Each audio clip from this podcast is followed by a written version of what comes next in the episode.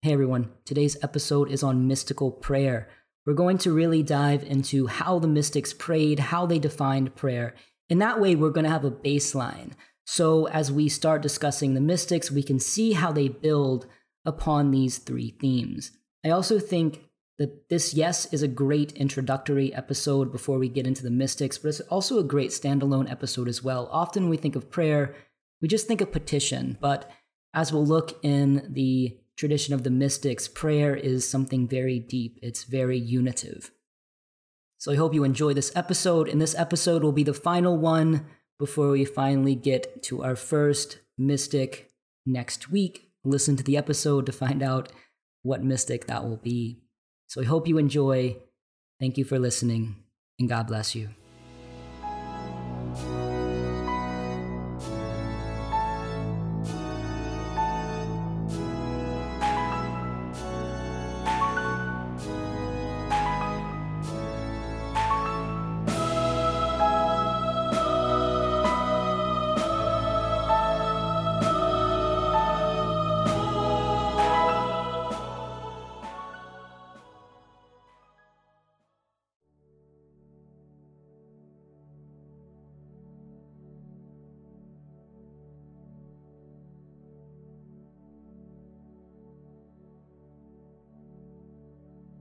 Peace be with you and with your spirit. Welcome to another episode of St. Anthony's Tongue. I am your host, W.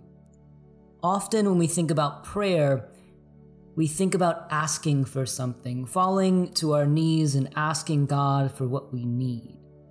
However, I then must ask you if prayer is about asking for things, then why did Jesus pray?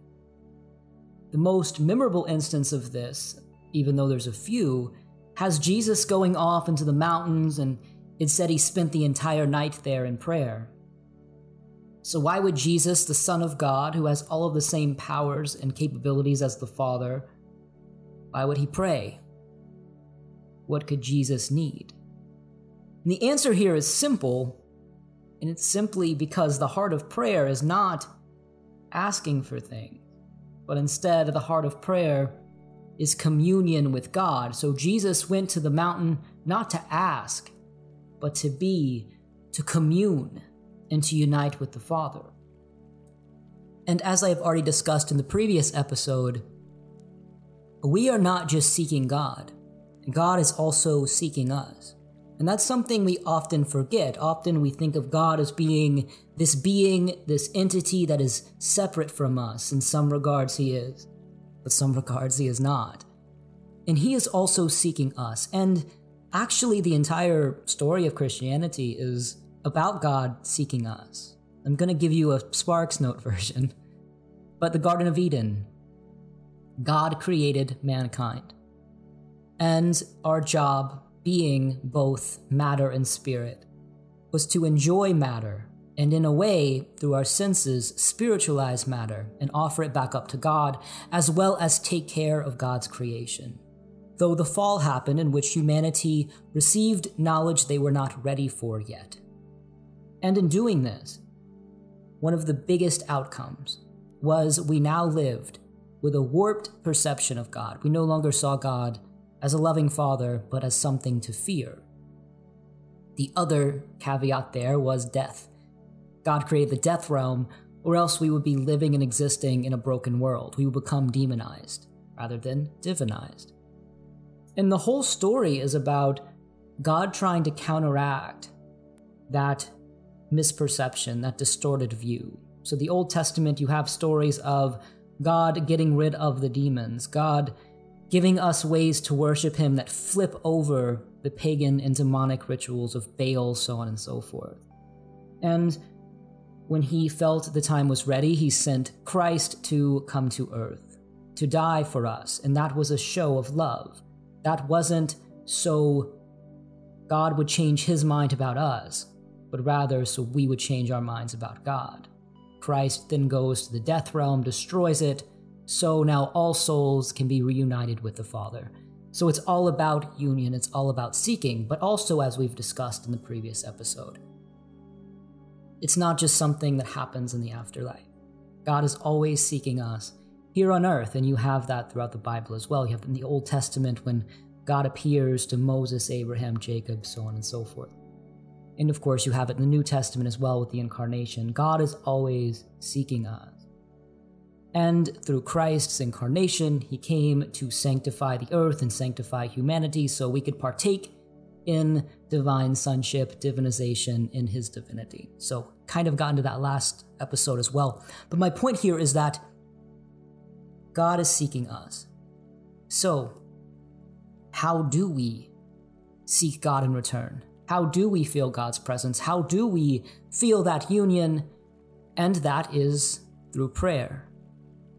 Prayer is about union, prayer is about relationship. And my favorite image is at the Last Supper when the beloved disciple lays his head on Christ's chest. That is union. That is the intimate union that God wants for us.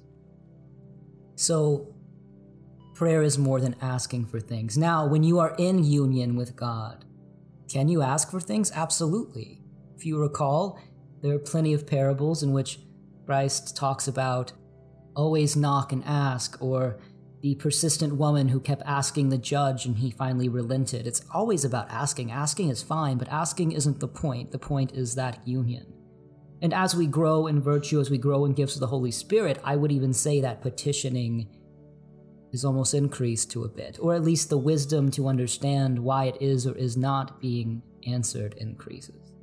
And the series, we are going to look at how the great saints and mystics defined prayer and what it is. So let's begin with this episode. Let's talk about prayer and at least how the Christian tradition, I was going to say church, but this is seen pretty universally in Christianity.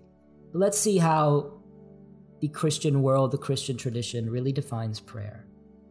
So, the Catechism of the Catholic Church, yes, I'm going to use the Catechism as my source, though, as you'll see, this is fairly universal. So, the Catechism of the Catholic Church defines the following as the four forms of prayer one, blessing and adoration.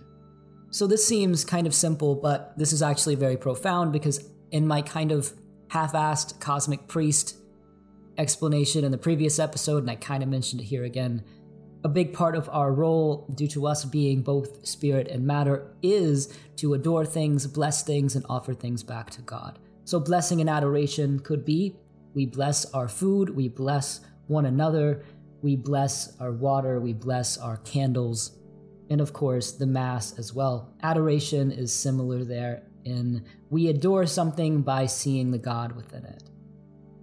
And that also goes into worshiping the Trinity. Then we have petition. This is the prayer that most people are familiar with, and it's probably the most commonly practiced. Petition is when we ask something for ourselves. We ask God to grant us something, or we ask a saint to pray for us, a saint to also help us in petitioning God. But it is the act of asking for something. And again, part of Christianity. Not it's not a lesser form of prayer whatsoever. It's a common one. You should always ask, ask, ask. For you people who, who think, and this is a tangent, but let's talk about it. For people that think, I'm not going to pray or ask for this because other people are suffering or other people have it worse or this would be selfish of me to ask. One, that is lovely that you have such an open, compassionate heart to others. That's beautiful. You have great self awareness. However, never forget the first miracle that Christ performed was refilling wine. There you go. So never think that what you need is too simple. But petition is a very common form of prayer. Then you also have intercession, which is a bit different. A lot of people use petition and intercession interchangeably, though intercession is when you, I'll say largely, largely when you are praying for others, you're asking God to intercede for someone or the whole world at large. You'll also see intercession with saints because you're asking the saint to intercede for you. You're asking the saint to also pray for you. So intercession is usually praying for someone else a, to a certain extent. Then you also have Thanksgiving, which is pretty self explanatory, giving thanks. And that goes back to our adoration to an extent, too. God put us here to give thanks, adore, and experience life and see it through spiritual eyes to spiritualize it. So we must give thanksgiving as well. And of course, that could just be during prayer when we have this bubbling up of thanksgiving. And then also we have the fourth, a bubbling up just of praise, being in awe, but thanksgiving and praise are the final two forms of prayer. Now, these forms speak about the content of prayer, what you pray. And you can offer each of these alone in liturgy or in other communal settings. Though the meat and potatoes of prayer, what we really need to know, though, are the three expressions of prayer. So these explain how you pray. And they are vocal prayer, meditation, and contemplation. And these are broad categories rather than specific methods. They can also work together. As you'll see, vocal prayer will naturally flow into meditation, and consistency can lead to the gift of contemplation. So they'll all flow together. And also, this series will be on how the saints recommend we use these three expressions. But let's break them down one by one. Vocal prayer, what is it? This one can be tricky because we hear vocal, so we think, oh, any prayer I say vocally is vocal prayer. Not necessarily, some people might define it that way, though the Catechism and many teachers and theologians and saints and mystics would say that vocal prayer is more so a pre written prayer. The Our Father, the Hail Mary, the Glory Be, the Creed, and so on and so forth. That is a vocal prayer. And vocal prayers are usually designed to be prayed in communal settings. So that includes the rosary as well. The rosary actually can be prayed as a group. If you haven't, I recommend it. it has a nice rhythm to it. And these are considered basic prayers. And don't be fooled by the term basic. They are basic, yes, sure, but there is still a beauty and an energy and a fullness and a richness to these prayers, especially the ancient ones that have been prayed for millennium. They're beautiful. The issue, though, is many people never move past the vocal prayer. They never move past the pre written stage of prayer. And as we get into the stages of the soul from Teresa of Avila, Catherine of Siena, John of the Cross, eventually Bonaventure, that might be next next season you'll see that vocal prayer is is kind of part of the stage and it's always in that beginner stage to an extent. Or it's the beginning of a sequence of prayers that you work through in one session. And the next one is meditation. And meditation has many meanings, and this one can get tricky because some saints and mystics will use it differently, and some people and priests and teachers will use it differently, though by and large it involves meditating on some aspect of the divine. In a Catholic setting, often this could be a piece of scripture, it could be the life of a saint, the life of Christ, so on and so forth. But it's much more than that, too. And I'm kind of weary about saying it's meditating upon scripture or meditating upon an image because often we want to go into the intellectual side. We want to start picking things forth and we want to start picking things out and we want to start analyzing it and saying, what does this say about Christology and what does this say about the nature of God? But that's not really the point. It can be if you glean something beautiful from it. Though the point more so is what is this message trying to tell me about my journey or God and about God's relationship with me. So it's easy for us to go down that path of intellect with meditation.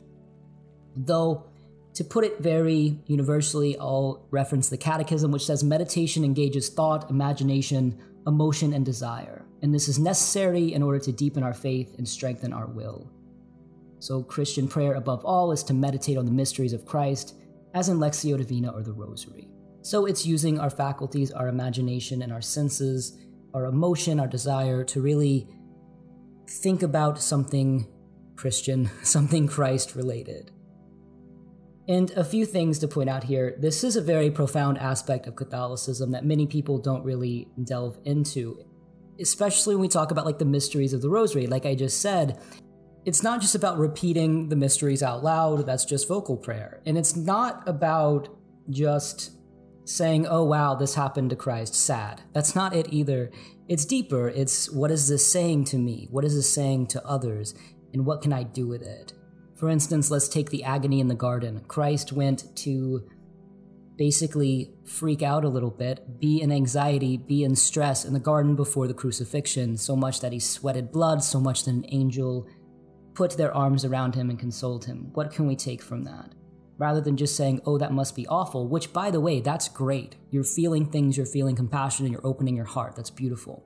But meditation would be let's take that a step further. I look at everything and I see that the agony in the garden is the only mystery in which the pain is mental and emotional. And to me, that is profound. So, what can I take from that? I can take that Christ, God incarnate, can understand my anxieties and my emotional troubles too. What happened to Christ in that moment? Christ leaned on an angel. We are all given guardian angels. Therefore, I'm going to pray to my guardian angel during times of stress and anxiety to assist me. Or alternatively, for someone else that might be dealing with mental anguish. Alternatively, though, we can do this. How often have I been someone that led another to mental anguish? How have I been that person that sent someone else to the garden to be in anguish and misery? And how can I be forgiven? That's meditation. An even more intense version of this comes from St. Ignatius of Loyola, who teaches imaginative prayer. It's about putting ourselves in a scene of the Bible to the point where you even go and ask the disciples, ask Jesus, ask Mary for things, and see what advice they give you. And it's a very major part of discernment, and we'll be doing an episode on that. My point here, though, is meditation is this wonderful mental exercise. Sometimes meditation is called mental prayer due to that. And something that I think mixes people up with vocal prayer meditation. So let's say I'm meditating about the garden and I'm meditating about the angel and Christ and how it relates to me. And all of a sudden, I just want to speak to God. And something bubbles up within me. And I just talk to God from my heart and I talk to God about what I need and I'm full of the emotion that I felt when meditating upon that. And I'm, I'm talking to God and I'm gleaning these amazing things and I'm spilling out my heart. Or if you have a journal, you're writing it down. Is that vocal prayer? No, that is part of the meditation. That is a fruit of the meditation. One can even say that is an entry point or a smaller form of contemplation, which is the next. All right, so we have vocal meditation, and last is contemplative prayer. And this is a bit of a misnomer because contemplative prayer isn't something we can do, it's a gift from God. And depending on the saint, there are many ways to reach this state. Or to put it better, because only God can grant this state, according to the saints and mystics, there are various ways to prepare for the possibility of receiving the grace of contemplation. So I think oftentimes when we think of meditation, we think of being still and silent. That is a part of meditation, and it can be. Uh, St. Teresa of Avila would call that the prayer of the simple gaze, and she would say that's more so falling into the realm of contemplation. It's a brief, kind of subtle contemplation, just sitting there and feeling God's grace pour over you. But contemplation is a gift from God and is something He gives us. So our meditation should lead to contemplation. And a lot of saints have written on this. As I said, they've all written different stages and practices and John of the Cross and Teresa of Avila are kind of the doctors of the church in regards to contemplation, and they both describe it as an experiential, loving knowledge of God that cannot be produced by human action. It's infused into the soul by God. It's a conversation with God that goes beyond words, a loving gaze between God and the soul. So while no human action can give it, don't get me wrong or get the saints and the mystics and doctors of the church wrong. There are things that we do to prepare for it. And when we start getting into Teresa of Avila, we'll see that there's infused recollection, which is when we kind of meditate and it happens due to our meditation, versus when it just happens on its own by grace of God, the simple gaze of God. So, contemplation, though, it's also something that's often described as happening little by little, and it's subtle. It's so subtle you might not even recognize these as experiences of God. But eventually they become more intense, more powerful glimpses of the divine. In the previous episode, I mentioned the purgative, illuminative, and unitive ways. And if you recall, in the illuminative way, you start having these experiences. In the unitive way, they're much more intense. And it's the same thing here. Little by little, our contemplation gets stronger. Teresa of Avila, again, I'm mentioning her a lot in these first two episodes for a reason. She's incredible. She uses the stages of prayer with a watering your garden analogy. She says meditation is like watering a garden by drawing water up from a well. It's a lot of work. You have to go and get the water, you have to bring it to the garden. She says contemplation, though, is like rain on the garden. It's beyond your control. All you can do is prepare the garden and then receive the rain. So we can stig- still dig wells and trenches that create pathways. We can still prepare for it so the rain more easily reaches the garden through meditation. But contemplation would be the rain on the garden from God. But you might still have to, and you should still have to meditate, because when it's not raining, you still gotta water your garden. But contemplation is that rain. St. Francis de Sales has another good meditation contemplation analogy. He says that meditation is like a bee landing on a flower, and contemplation is enjoying the honey. He also says a lot of things about the spiritual bouquet, where prayer and meditation is about gathering flowers, and contemplation would be smelling the spiritual bouquet you have picked. So, Teresa's a little more on God's grace, though, a little more emphasis on God giving it. Francis de Sales also says that. All the mystics agree that contemplation is a gift, but he does mention more about the brief glimpses, the brief aromas that you get. And there are stages of prayers, and there's interpretation on prayer and how to do it, though these three usually all work together. You start with a vocal prayer, even if it's a simple Our Father or Hail Mary. Then you move on to meditation, even if it's brief, and then you sit and share that loving gaze with the Creator. Of course, part of after your meditation, if you'd like to offer up petitions, or after your vocal prayer, of course, that's part of it too. Though those are the three stages, and those are the three stages that most of the saints build upon. And I wanted to lay that groundwork before we start going down the paths of the saints. And there are stages to these stages, but they all center on those three expressions vocal, meditation, and contemplation. And as we'll see very soon, the saints build upon it. Teresa of Avila incorporates mansions. She initially had these this four four ways to prayer, which were all the water and gardening metaphors, but then she built upon that with the seven mansions, which is the story of the soul's journey to God, who is in the center of the castle surrounded by mansions. Her protege, John of the Cross, would build on that further, including things like dark nights of the soul, dark nights of the senses, the Nada doctrine, non attachment, things like that. Of course, is ascent in Mount Carmel.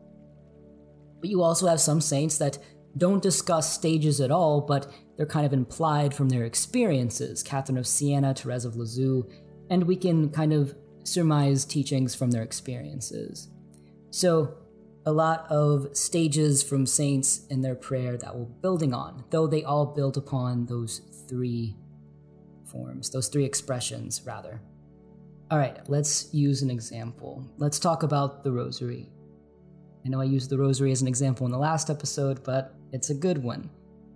And the rosary is a great example here because it's a unique form of prayer and it has all of the aspects of vocal, meditative, and contemplative. So, the vocal prayer for the rosary, we all know what that is, right? That is the recitation of the Hail Marys, the Our Fathers, and the Glory Bees, right? Those are the vocal prayers. Meditation, though, would be meditating upon the mysteries and truly meditating upon the mysteries. I think sometimes we just say, you know, agony in the garden, Christ's crucifixion, birth of Christ. We just kind of announce them, which is fine. But if you're praying the mysteries alone, at least for me, I'll stop. I will stop before and I will really put myself there and I will really see what I can glean and I'll talk out loud. And I know praying it as a group or around others, that's not as easy but also just meditating upon the feelings that bubble up within you when you think about these things and really go into that feeling. Because again, meditation is about using our emotions as well. So, really just feeling those emotions. And I think that's beautiful as well. So, if you're not, you know, going on this big journey, imaginative journey in the mysteries, but you're just feeling happy at the birth of Christ and sad at the scourging on the pillar, good go into those emotions and see what why see what you can get from those emotions when you go down that journey see how it's speaking to you individually and then after that contemplation. So, this would be after I'm done with the rosary, I sit. I just sit. I do not try to do anything. I may. I may thank God, but then I may sit and just feel God's love wash over me. And that sounds so cliche and sweet and abstract, but that's the best way to describe it. And again, contemplation is not rare. Some people will say it's rare, but the small glimpses that we feel are not rare. Just feeling refreshed after a rosary, that is a glimpse. That is a glimpse. Or the fact that you have garnered some piece of insight is also a glimpse of contemplation. So it's the fruits, and you're gonna feel a fruit. You might not even know it though. And if you're someone who does pray the rosary but does not feel angels singing above you once you're complete, that is totally okay. Also, some people, it's just not their preferred method. Therese of Lisieux actually did not prefer the rosary to other methods. But anyway, those are the stages vocal, praying the prayers, meditation, meditation actually meditating upon those mysteries, and then, of course, contemplation is just the feeling we feel after sitting there and enjoying God's presence with us. Another example would be Lectio Divina. Now, Lectio Divina sadly is something that many people don't do or practice, though it is recommended and has been recommended by every pope from the past 200 years, and it's considered one of the main ways Christians and Catholics should pray, and it's a hallmark of Catholic mysticism. Monks around the world do Lectio Divina every day. So, what is it? I'm going to do a full episode on it, but in a very a few sentences, a few words. Lectio Divina is mystical reading of the Word of God. I'll just sum it up there. So here you pick a Bible passage and you read it aloud. There's your vocal prayer. And you keep reading it until a line speaks to you. And then you meditate upon that line, meditation. And then you ask God what He is trying to tell you with that line and see what you can take from it. So that would also be meditation. And then you walk away with that insight, which is kind of a small form of contemplation. Though also, again, just sitting there, sitting there in silence, sitting there feeling and sitting with what you've learned and really chewing on it and letting it wash over you. And then usually you end with a prayer, something along the lines of God, thank you for this insight. May you tie a cord to this nugget of wisdom so that it may stay with me all day. I've heard something along those lines read by others. I really like Francis de Sales, what he says, going back to his spiritual bouquet. He would recommend that we carry those insights from prayer with us as a bouquet of flowers to smell throughout the day when we need it. All right, so I'm hoping this episode really whet your appetite for more. I'm hoping you actually have more questions, nothing too pressing, but I hope you at least are curious about prayer because in this series, we're going to get into many great mystics who discuss things like prayer of the simple gaze, which is a silent prayer that's more reminiscent of a silent meditation. We're going to get into hesychasm, which is kind of on par with a mantra type meditation, which could be a prayer in of itself. That one's interesting because it's kind of all three vocal, meditative, and con- contemplative. So I'm hoping that kind of pushed you into curiosity because we are about to have a lot of fun with the saints and the next episode is going to answer a lot of your questions on prayer because the next episode is our first official episode covering a mystic. And what better way to add upon prayer than by jumping into the work of the doctor of prayer, Saint Teresa of Avila? So, I hope you enjoyed this episode, and I hope you join us next week as we uncover Saint Teresa of Avila. God bless you, and thank you.